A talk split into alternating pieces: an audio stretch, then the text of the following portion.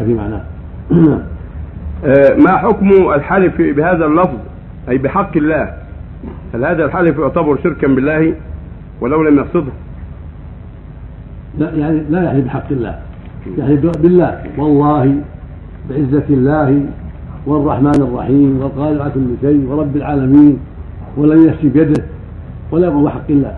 لأن حق الله علينا تعظيمه وطاعته وتعظيمه وطاعته من أفعالنا من أفعال المخلوقين. حق علينا توحيده وطاعته وتعظيمه وتوحيدنا له وتعظيمنا له وطاعتنا من أفعالنا وأفعالنا مخلوقة. معناها الحلف بالمخلوقات فلا يصلح. الحلف لا يكون إلا بالله وحده أو بأسمائه وصفاته جل وعلا. نعم.